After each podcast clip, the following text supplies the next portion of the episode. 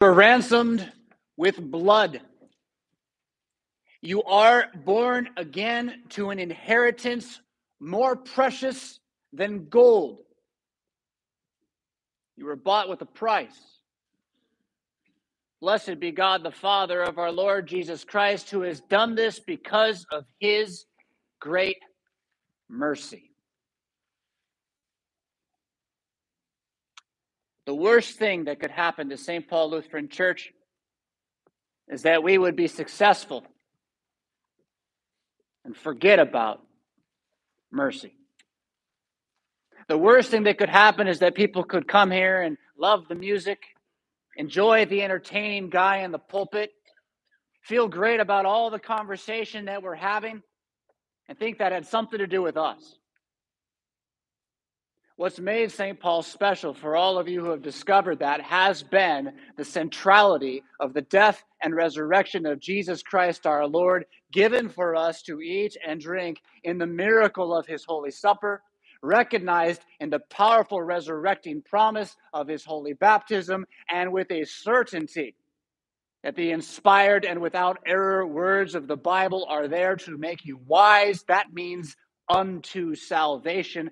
That means not living for this life, but fully aware that you are born again to the next one. So again, I've said it several times now, moving into this week, we're going to, in the next two weeks, talk about money. But who cares? It's about paying Caesar. It's about paying the bills. It's about making sure the stuff stays up around us. It's about put, putting coffee in the pot in the back. At the end of the day, it's about nothing. What matters most is you knowing that Jesus Christ is your God. He's your king. He's your Lord. That doesn't mean fear him and run. It means fear him and run to him. Because with all the other things to fear in this world, he is here to protect you, to guide you, to hold you. And it may seem trite, but it's true, to love you. You are special to him. That's what set apart means, special to him. He desires you. From before the foundation of the world, from before the heavens were created, he knew your name. He knew your need. And he intended to die on that cross for you so that your own rebellion against him, inherited from your fathers, would not stand against you on the day of his justice. But that as the God who both justifies the ungodly and is a God of justice, he would see you reckoned righteous on that day. Now, I've already taken too much time away from Peter directly. I really want to dig through this text specifically today, beginning on page one thousand fourteen of your Pew Bible. But the point of it, again, is to see how whatever we talk about when it has to do with this life, and truly in this life right now, there's not much that isn't going up in value more than gold and silver. Check it out. I mean, they're holding steady at least while the dollar is tanking. Gold and silver are valuable things, and yet Peter's going to be very clear. No, they're not. Not even close. What is valuable is the Holy Spirit-inspired trust you have in Jesus to be your God through the madness and the mess. That's what's valuable. That's what's eternal. That's what will never perish or pass away. Yeah? We start again on page one thousand fourteen with this just marvelous praise, blessing here, right? By blessing God, by the way, we're not giving God something, right? We can't, we can't bless him to make him more blessed. What we're doing is we're speaking a good word about him that is true. So he has done something, it is good. We say, blessed be him, meaning look what he did. And he's going to tell us what he did afterwards, but it starts, blessed be the God and Father of our Lord Jesus Christ, acknowledging that the Father is God, and that even as Jesus as a man must recognize that. Yeah? Jesus is God, the Son of God, but as the Son of God made man, he calls the Father his God on more than one occasion, inviting you to believe the Father is your God too. Blessed be this God who made all things, the immanent, unapproachable, piercing light of eternity. Blessed be him in Jesus Christ now for you. Because, now why is he blessed? According to his great mercy, he has caused us to be born again. That sentence doesn't end there, but we'll just take it a piece at a time. It's, it's quite a run-on sentence for you grammarians out there that he starts out with here. But uh, according to his great mercy. Just don't go past mercy too fast. God loves to love. It is better to give than to receive, Jesus said. And he does not mean that he needs you to give more. He means he wants you to understand who he is. He prefers to give. That's who he is. And so even when we turn our backs on him and do all manner of confusing and wicked things, what does he desire more? Well, to give salvation. To prevent us from running off into evil, to, to stop us in our tracks, not to punish us, but to return us to himself. And that position of mercy, that, that first step of love, that is the most imperative thing to know about who God is. And Jesus is the proof of this. He is the proof of this in your life, in your reality, because of what he has done, again, in a moment with the resurrection. But according to this great mercy, then, he has caused us to be born again. So all of us are born of our mother and our father. Our bodies, our flesh are a part of them who came before us. And so also our souls, our spirit inherits from them spiritual death. Inherits for them incompetence, incompleteness, brokenness, flawedness, recklessness, and rebelliousness.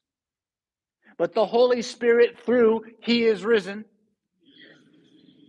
hallelujah, which he'll say in a moment, the Holy Spirit, through that good news, changes us, wakens us, gives us new birth. Huh? So that we're not only born of father and mother, but born of God. That is faith alone. Understand that then. Your trust in the mercy of Jesus is what it means to be born again. No one else knows this. Other religions don't believe this. Even those that like mercy and kindness and they want to talk about how nice they are, they do not have the born again Holy Spirit to know the mercy of God in Jesus. They don't have it. And in that way, they always must fall back on themselves. They always must look upon their own works as what makes them righteous, whereas you don't have to do that. You just get to look at the cross and see the God who will do anything to make sure you don't end up alone at the end of the world. Born again to a living hope. Uh, so the faith you have is a hope. It's looking forward to something. It's knowledge of what happened in the past. It's going to say that through the resurrection of Jesus Christ from the dead. But that then the resurrection in the past that Jesus achieved gives you a living hope of the resurrection of you, which is yet to come. You want another difference between us and all the other religions. Uh, they don't believe in a resurrection. So the Buddhist, for example, he likes to talk about loving kindness. But he still believes it's up to him to truly achieve that in himself. And he certainly doesn't believe once he dies, he'll come back into that body ever again. Why would he do that? He's going to go off to nirvana and become spiritually perfect. All based upon his efforts. He's a very nice guy. He's probably a great neighbor. But he's without the born-again reality of the living hope that the resurrection of Jesus is salvation for all mankind. And amazingly, you might talk to one, you find out how stubbornly he resists that idea. Even to the point where, where he despises the idea and says, how could you believe such a thing? It's so self-righteous of you. Huh? It's all upside down. Huh? The resurrection of Jesus Christ from the dead is the singular historical fact that changes the world. What makes Christianity unique? Jesus. He's not dead anymore. It happened. Huh? How do you know that, Pastor Fisk? Well, I, how do you know anything?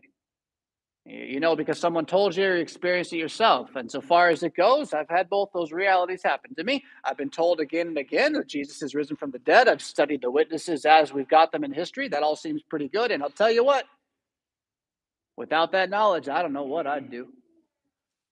I, I, I do know who I'd be, and you wouldn't like him. And I'm glad not to be that guy. Even as I walk with him every day, see him have to die to his own hopes and dreams, his own desires, seeing that have to be put down by what the word of God calls me to repent of, I am so grateful to know that on that last day, I've been given the promise that Jesus is risen. He is risen. I've been given the promise that I am blood bought, bought with a price, not my own. I don't know how I get through every day without that. You've been born again to a living hope. Verse four, to an inheritance that is imperishable. That inheritance is the resurrection.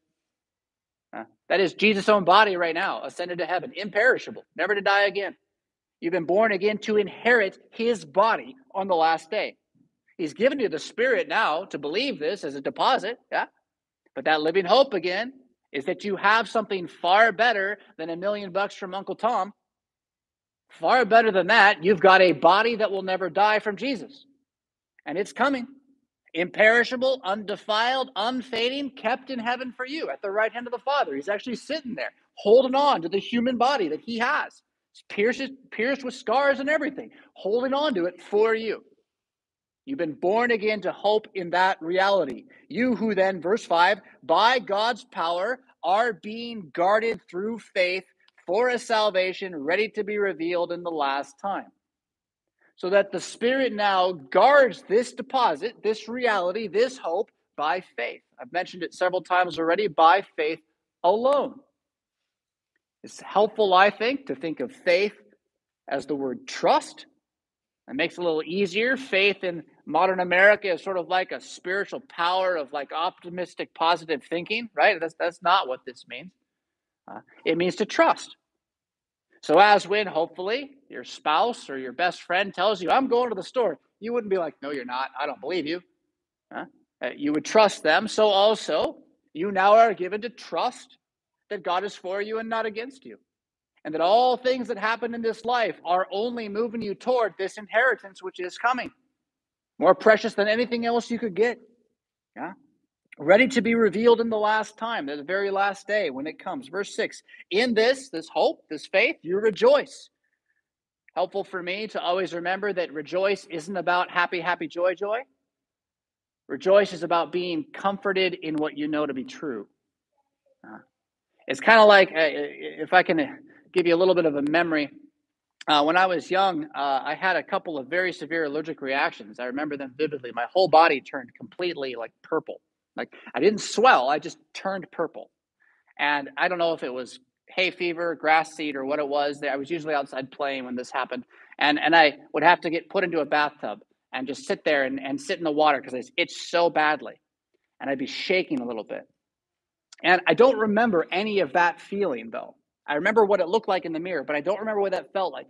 What I remember feeling is after I got out of the bathtub and was sitting on my bed with a towel wrapped around me, and it had just stopped hurting quite so much. It was still there, but not as much. And there was this small lift where I suddenly didn't feel as bad as I could.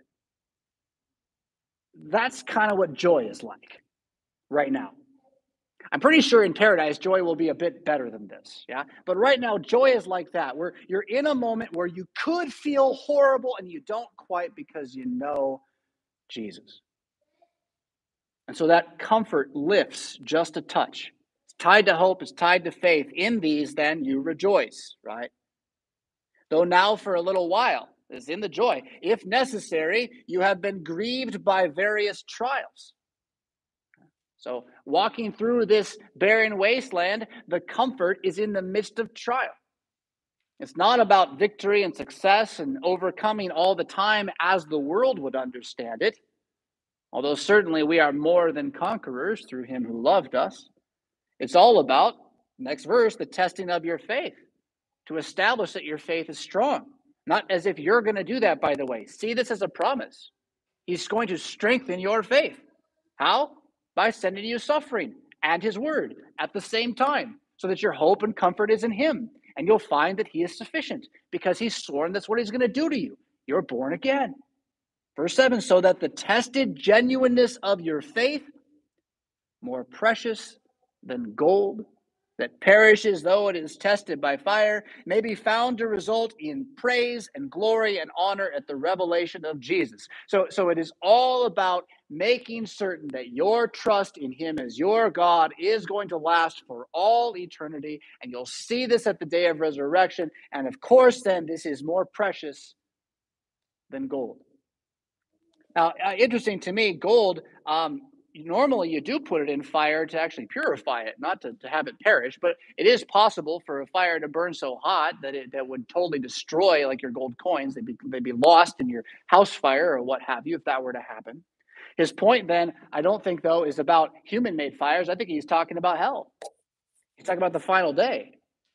That the gold on the final day, it will be gone. Like, totally, the element will be gone. Huh? So whatever value it may hold now in comparison to the dollar or what have you, it's, it's, it's nothing compared to your inheritance of a new body that will last in the life of the world to come for all eternity. Let's jump ahead to verse thirteen. He says, therefore, prepare your minds for action. I really like the more, more literal translation here. Uh, the King James picks it up. Gird up your loins. Uh, and it said, I mean, if you can follow it, gird up the loins of your mind. Now, how's that metaphor work out for you? Well, girding up your loins, by the way, meant strapping your, your robe. So I'm I'm in a robe right now, right? If I were to have to go to a fight right now, it'd be kind of tough. Running would not be easy. So you, you hike up and you tie a knot. So you can go run and fight, right? That's girding up your loins. I didn't do it very well, but you get the idea. So uh, gird up the loins of your mind, he says, though. What, well, that implies there's going to be a fight, right? And you know there's a fight for your mind right now. You know that the media has everything to do with this, that the, the mass mind, the hive mind of our country and our world is trying to sway us to do whatever it wants us to do. And if you're not going to guard your inner life, it's going to be taken over. It's going to be programmed.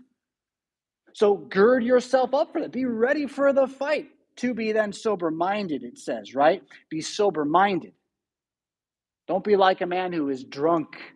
Just, uh, just take whatever they give me and I'll believe whatever they tell me to say. Be sober-minded. Think as though you're in the day, ready for a fight. Set your hope, how's this for sober-mindedness? Hope fully on the grace, that's the mercy, that will be brought to you at the revelation of Jesus Christ. So again, to gird up your mind, to be ready for the fight, to be sober-minded is to see the grace of your God. And to set your hope on that grace. Let nothing shake you. Jesus is for you, not against you. It says in verse fourteen, as obedient children, that word obedient has to do with hearing. As those who hear what the Father says. It's not about a bullet point list of doing it all right in exactly the right way. It's about being those who are in the space where you can hear what God has said to you. As those who hear God, do not be conformed to the passions of your former ignorance. Notice that your own body and your own mind are not naturally right.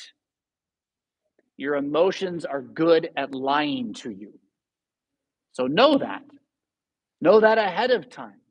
And prepare yourself via knowledge of the Word of God to have to say no to yourself sometimes. Just because you feel this way or that way doesn't make it good.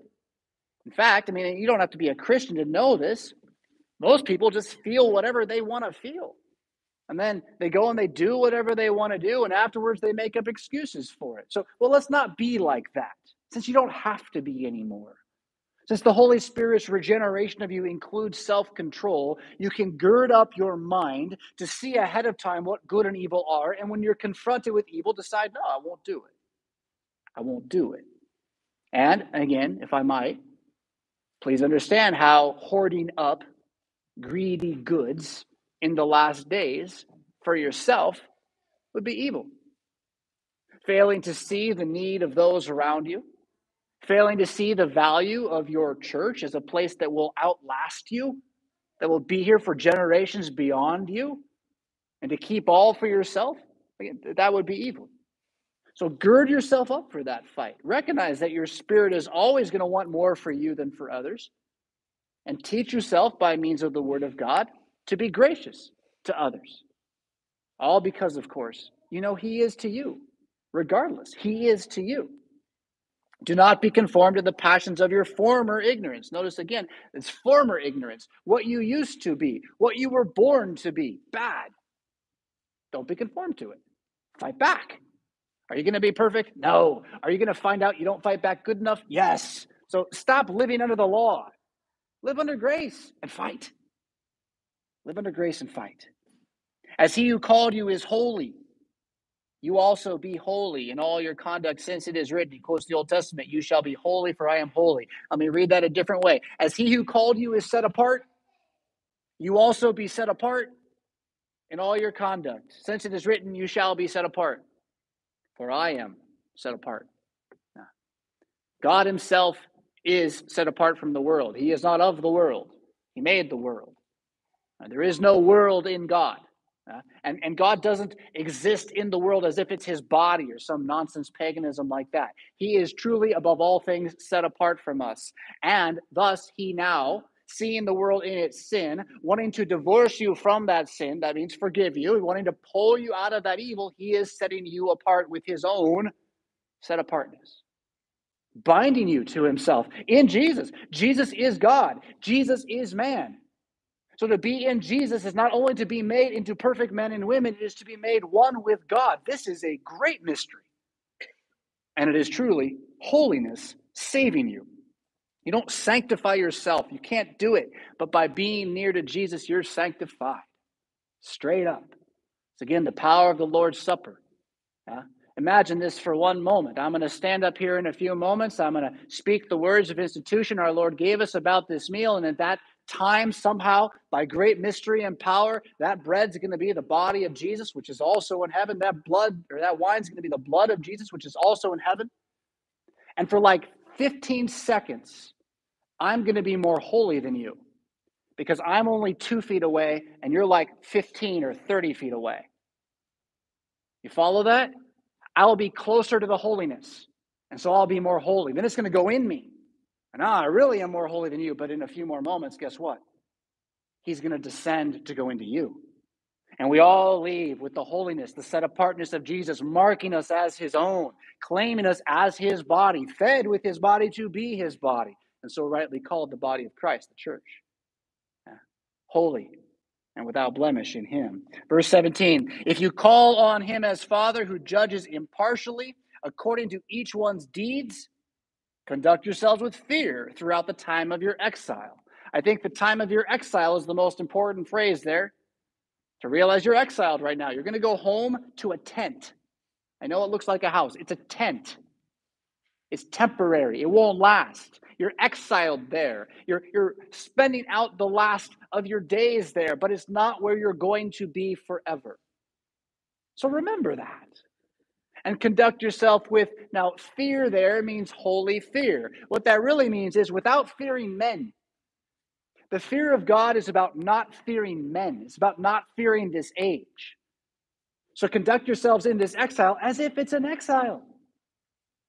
And with a recognition that what's coming is so much more than that. Since God is going to judge the living and the dead and cast all of the evil into eternal flames, well, walk like you believe that. It doesn't mean be perfect. It doesn't mean you're never going to find yourself sinning. It means you're going to walk like you believe Jesus is your Savior. Believe it. Huh?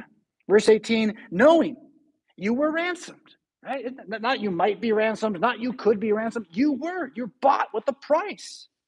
You were ransomed from the feudal ways inherited from your forefathers. And then again, not with your bank account.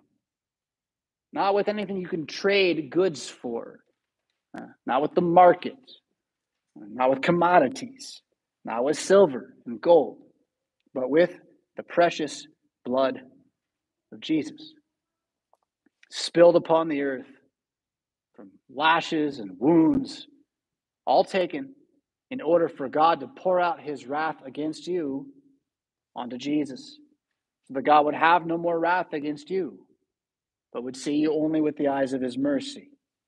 Jesus being then a lamb without spot or blemish, an atoning sacrifice, a payment. Yeah. Verse twenty tells us that this was known before God made, made the world, a great mystery. How did God know that he was going to make a good world that would fall and he would need to save it? without actually being the author of evil. If you follow that, it's, it's, it's a mystery. It's a mystery. I don't know how God knew that. God knew that. God did that. God saw beforehand that Christ must be crucified, and he decided to make you anyway. That's how much you mean to him. That's how important you are to him, you individually and you together. And you together not just being here, but you, the church, all Christians who will believe and have believed throughout the whole world. You mean that much to him that he knew that making us, we would fight back, and he would then need to die to save us, entering all of the pain and the suffering to absorb it in himself. He knew. He did it anyway. Yeah. He was foreknown before the foundation of the world, but was made manifest in the last times for the sake of you. Notice the last times began with the coming of Jesus. It's been a long last times. It's not slow as God counts slowness, though. He was made manifest for the sake of you. You who, verse twenty-one, through him are believers in God. Now that's important. You can't believe in God without Jesus. You can run into people who say they do.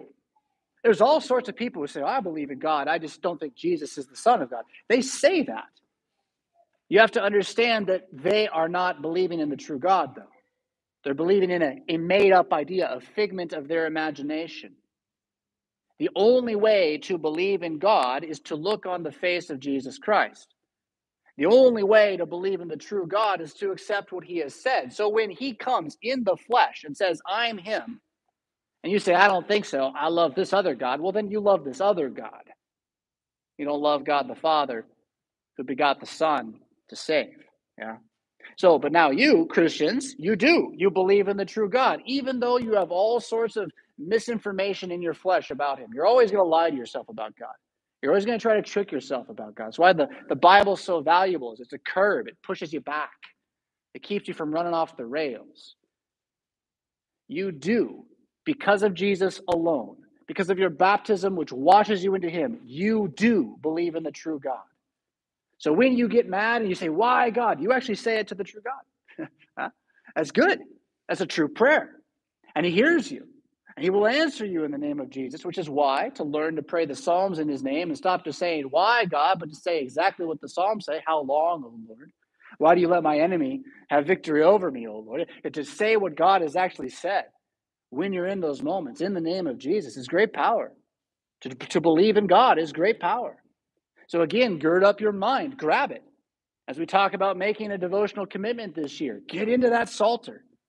I, I honestly cannot imagine what this place would be like if we were all together praying the Psalms every single day. And if we, I mean, men, if you all join the Sons of Solomon, not you don't have to come Saturday nights, although you're welcome, but you all pray those Sons of Solomon prayers every single day, do that for a year. I cannot imagine what that would do to us. I know it would do amazing things.